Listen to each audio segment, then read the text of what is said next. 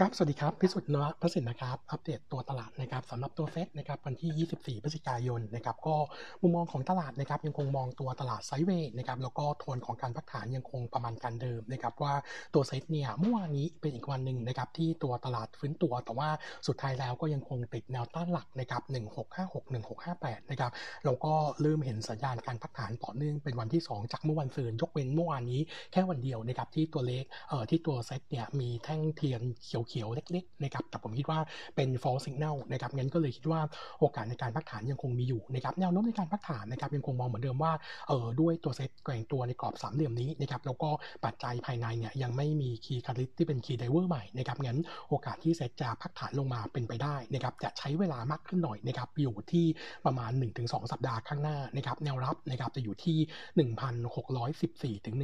1,618 จุดนะครับหลังจากจบการพักฐานรอบนี้นะครับผมคิดว่าตัวตลาดจะเห็นการฟื้นตัวชัดเจน แล้วก็จะมี direction นะครับก็จะใช้เวลาประมาณสักต้นเดือนถึงกลางเดือนธันวาคม timing ในการขยับตัวขึ้นเนี่ยเดิมเราคิดว่าตัวเซตน่าจะขยับขึ้นก่อนเอ่อน่าจะเห็น high ใหม่นะครับแถวใกล้ๆพันเจ็ดก่อนคริสต์มาสนะครับแต่เนื่องจากว่าตัวกรอบสามเหลี่ยมนี้เนี่ยมันขยายกรอบกว้างขึ้นนะครับก็เลยทำให้ timing อาจจะเลื่อนไปอยู่ช่วงประมาณสักเอ่อต้นถึงเดือนเอ่อต้นถึงกลางเดือนมกราคมได้เหมือนกันแต่โทนโดยรวมแล้วเนี่ยตัวเซตยังคงมีทิศทางเป็นขาขึ้นอยู่นะครับแล้วก็บวกกับตัวเลขเศรษฐกิจโดยรวมที่มายังคงมองภาพของการฟื้นตัวที่น่าจะมีต่อเนื่องนะครับน่าจะเป็น key driver สำหรับตัวเซตในช่วงถัดไปเนี่ยมุมมองของเรายังคงแนะนำสะสมเมื่ออ่อนตัวนะครับเอออัปเดตในส่วนของตัว taper นิดนึงนะครับพอดีล่าสุดนะครับหลังจากที่ตัวคณะกรรมการ FOMC หลายท่านเนี่ยเริ่มมีแนวโน้มในส่วนของการทำ taper ที่อาจจะเร่งให้เร็วขึ้นนะครับเออต้องบอกก่อนว่าโนมูระใน assumption ปัจจุบันนะครับยังคงคาดว่าตัวของเฟดนะครับจะปรับลดการซื้อสินทรัพย์ taper นะครับเดือนละ 15 billion เหรียญสหรัฐต่อเดือนนะครับงั้นถ้าเป็นไปตามแผนนี้เนี่ยก็จะไปจบช่วงประมาณกลางเดือนมิถุนายนปี 22 นะครับ แต่ถ้าสมมติว่าการทำ taper เร่งตัวขึ้นเนี่ยโนมูระบอกเออแบ่งเป็น 2 เคสนะครับ เคสแรกก็คืออาจจะเริ่มสตาร์ทเออเออประกาศนะครับมกราสตาร์ทกุมภานะครับเออขยับจากเดือนเออเดิมเนี่ยเดือนละ 15 billion เป็น 30 billion ต่อเดือนอย่างนี้นะครับก็จะไปจบช่วงประมาณเดือนเมษายน แต่ถ้าสมมติเร่งเร็วขึ้นอีกนะครับก็คือประกาศเดือนธันวาเริ่มสตาร์ทนะครับเออขยับการลดการซื้อเนี่ยลงเป็น 30 billion ต่อเดือนนะครับซึ่งตรงนี้เนี่ยจะไปจบช่วงประมาณต้นเดือนมีนาคมปี 22 อันนี้ถือว่าเร็วขึ้นนะครับเออแต่ว่าโนมูระมองไว้แค่เป็นความเสี่ยงนะครับเนื่องจากว่า key catalyst ตอนนี้เนี่ยหลายๆอย่างนะครับตัวของสภาวะข้อจำกัดด้านอุปทานเนี่ยเริ่มผ่อนคลายลงเงินเฟ้อเดิมนะครับที่ขยับตัวขึ้นมาต่อเนื่องเนี่ยตอนนี้เนี่ยแรงกดดันเริ่มน้อยลงเพราะอะไรนะครับถ้าไปดูตัวของดัชนี Baltic Dry Index นะครับล่าสุดตอนนี้เนี่ยเริ่มปรับตัวลดลงบวกกับนะครับตัวของการผลิตในหมวดยานยนต์เนี่ยมัน bottom ไปแล้วตั้งแต่เดือนกันยายนนะครับเออมาตอนที่เอ่การผลิตกลุ่มยานยนต์เนี่ยเอ่อที่ลดลดระดับการผลิตลงปุ๊บเนี่ยมันส่งผลให้ตัว demand ของรถยนต์มือสองขยับขึ้น ก็เลยทำให้ตัวราคาเร่งตัวขึ้น แล้วก็ไปพุชในส่วนของตัวเงินเฟ้อนะครับแต่ว่าพอเริ่มกำกำลังการผลิตกลุ่มยานยนต์เริ่มดีขึ้นนะครับก็ทำให้ตัวของแรงกดดันเงินเฟ้อจากเรื่องของรถเอ่อรถมือสองนะครับเริ่มน้อยลงก็เลยทำให้สัญญาณเนี่ยเริ่มเห็นการแผ่วลงในเดือนพฤศจิกายนนะครับเอ่อประเด็นที่สองนะครับก็คือในส่วนของตัวสตัวภาวะเอ่อสภาพคล่องในตลาดพันธบัตรนะครับซึ่งถึงแม้จะไม่ตึงตัวเหมือนกับช่วงมีนาคมปี 20 แต่ต้องบอกว่าในช่วงที่ผ่านมาเนี่ยสถานการณ์เนี่ยดูแย่ลงนะครับเมื่อเทียบกับในช่วงก่อนหน้านี้ 1-2 เดือน ก็เลยทำให้สถานการณ์โดยรวมอันนี้เนี่ยนว่าก็มองว่าอาจจะเป็นตัวที่ทำให้การเพิ่มแบบการการการลดการซื้อสินทรัพย์เนี่ยอาจจะไม่เร่งแรงขนาดนั้นนะครับอันที่3นะครับก็คือสถานการณ์โควิดในสหรัฐเนี่ยต้องบอกว่าตัวเลขตอนนี้เนี่ยโดยรวมแล้วน่าจะยังคงดูแย่ลงนะครับแล้วก็ตัวสถานการณ์ผู้ติดเชื้อยังคงดูมากขึ้นนะครับก็เลยทำให้นมะยังคง forecast เดิมนะครับว่าเทปเปอร์ของซัดจะไปจบนะครับก็คือช่วงกลางเดือนมิถุนายนปีหน้านะครับงั้นแรงกดดันคงมีบ้างนะครับแล้วก็อาจจะเป็นความกังวลที่เข้ามาในช่วงสั้น ๆ นี้นะครับเออสำหรับในส่วนของตัวหุ้นนะครับอัปเดตนิดนึงเออตัวของตัวเซตเองนะครับปัจจัยที่อาจจะกดดันเพิ่มเติมก็คือในส่วนของตัวคัสเตอร์ใหม่ๆนะครับเนื่องจากว่าเออตอนนี้เนี่ยตัวเลขผู้ติดเชื้อยังคงระดับนะครับแถว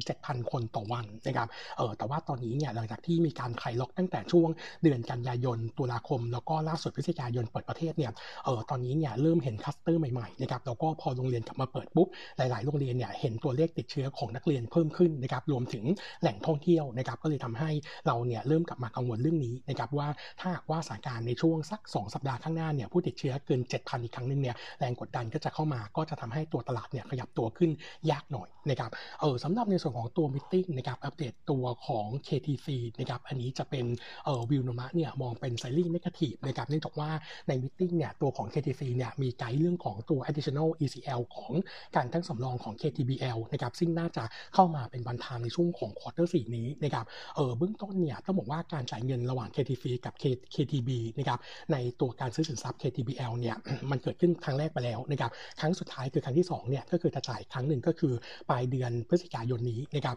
เออตัวเลขตอนนี้ยังไม่ออกนะครับน่าจะออกช่วงสิ้นเดือนเบื้องต้นเนี่ย KTC เอ่อ KTC แจ้งว่าอาจจะต้องมีการตั้งสำรองเพิ่มนะครับเนื่องจากว่าไอ้ security แย่ลงจากเพราะเศรษฐกิจในช่วงที่ผ่านมานะครับอาจจะต้อง book เข้ามาเนี่ยประมาณ 550 ล้าน ถ้าใส่สำรองเข้ามา 550 ล้านใน quarter 4นะครับจากเดิมที่เราประมาณการตัว bottom line นะครับ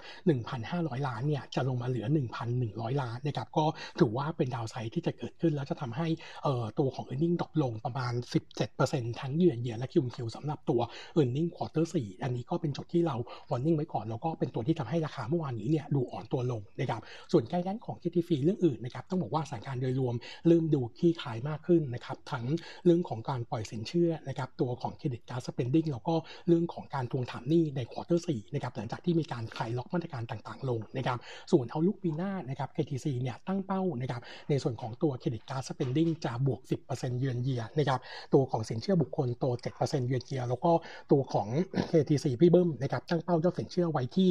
2,500 ล้าน จะแบ่งเป็นสินเชื่อรถยนต์นะครับ1,500แล้วก็สินเชื่อที่เป็น hire purchase นะครับ1,000ล้านบาทนะครับเออมันจะทำให้ตัวออของตัว total loan นะครับขยับจาก ประมาณปีนี้ที่ 86เนี่ยปีหน้า t a r g e t ไว้ก็คือ 1 0 0 0 0แสนล้าน ซึ่งน่าจะเห็นการเติบโตได้ดีมุมมองของเรานะครับสำหรับตัวของ earning ของ KTC เนี่ยยังเชื่อว่าน่าจะเห็นการฟื้นตัวได้ต่อเนื่องนะครับก็ยังคงคำแนะนำ buy นะครับ fair price ที่ 68 บาทนะครับเออตัวที่2นะครับเมื่อวานนี้ RS เนี่ยพอดีมี key catalyst เพิ่มก็คือ มีการแถลงข่าวเปิดตัวผลิตภัณฑ์ที่เป็นอาหารสัตว์นะครับซึ่งเออจะอยู่ในยอดขายของธุรกิจที่เป็น commerce นะครับเออเขาจะทำแบรนด์ใหม่นะครับก็คือแบรนด์ Lifemate นะครับซึ่งจะวางจำหน่ายนะครับเออในวันในวันที่ 1 ธันวาคมนะครับจะเป็นตลาดอาหารเออเป็นอาหารสัตว์ชนิดแห้งนะครับสำหรับตัวเออสุนัขแล้วก็แมวนะครับแล้วก็ถัดจากนี้เนี่ยในช่วง quarter สองถึง quarter สามปีหน้าก็จะเพิ่มรายการที่เป็นอาหารเปียกเพิ่มมาด้วยนะครับตั้งเป้ายอดขายปีหน้านะครับที่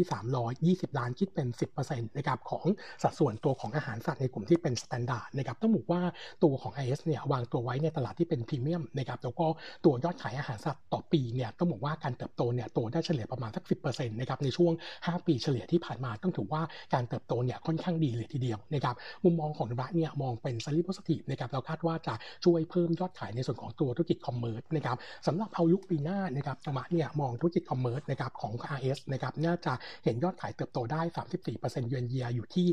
3,200 ล้าน นอกจากนั้นเนี่ยยังมีในส่วนของตัวยอดขายตัวของผลิตภัณฑ์ที่เกี่ยวเนื่องกับกัญชงกัญชาก็มา support ปีหน้าด้วยนะครับงั้นทิศทางโดยรวมแล้วถือว่าค่อนข้างดีเราประมาณการตัวพัฒนาปีหน้าของ RS นะครับที่ 680 ล้านบาทโต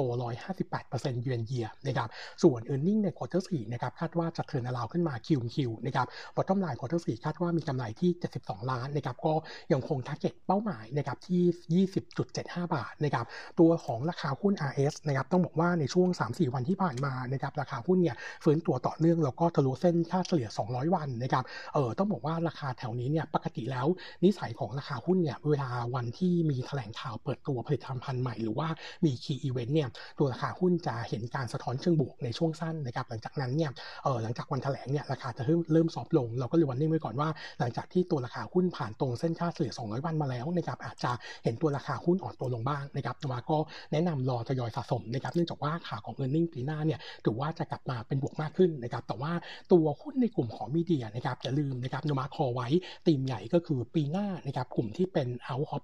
เอ่อตัวตัวกลุ่มที่เป็น out of home เนี่ยน่าจะเป็นตัวที่ดูน่าสนใจมากขึ้น จากตัวเม็ดเงินโฆษณาที่จะกลับมาไหลเข้า แล้วก็การจับจ่ายหรือการใช้ชีวิตจะอยู่นอกสถานที่มากขึ้นนะครับเราก็เลยมองว่าตัว VGI นะครับแพน B แล้วก็ตัวของเมเจอร์เนี่ยจะเป็นตัวที่ปีหน้าเนี่ยกลับมา outperform นะครับก็แนะนำสะสมกลุ่มนี้นะครับเออมีมีมีมิ팅อัปเดตเพิ่มเติมนิดนึงนะครับก็จะมีตัวของปตทนะครับเมื่อวานนี้มีมิ팅มะมองเป็นไซรีนกาทีฟนะครับประเด็นลบเพิ่มเติมก็คือในส่วนของตัวเออสพนะครับเนื่องจากว่าการเข้าแหล่งเอราวันน่าจะล่าช้านะครับเออไปอยู่ช่วงประมาณเดือนเมษายนปีหน้านะครับซึ่งโนมะเนี่ย forecast ไว้ e a r n i n g ของสพจะมีดาวไซด์ประมาณ 4%ซึ่งก็จะ impact กับตัวของปตทไปด้วยนะครับก็ปองเป็นนกาทีฟส่วนธุรกิจอื่นนะครับยังถือว่าin line กับที่ประมาณการไว้นะครับแล้วก็อีกตัวหนึ่งตัว EGCO นะครับ EGCO เนี่ยโนมูระมองเป็น slightly positive นะครับต่อ meeting นะครับเนื่องจากว่าขาของตัวการตั้งด้อยค่าของโรงไฟฟ้าพาจูนะครับจะเออน่าจะไม่มีในช่วงของ quarter สี่นะครับก็จะเป็นสัญญาณเชิงบวกสำหรับตัว earning ใน short term โนมูระเองนะครับยังคงแนะนำ buy สำหรับตัว EGCO นะครับ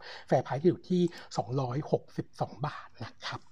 ครับวันนี้อัปเดตเท่านี้นะครับ ขอบคุณนะครับ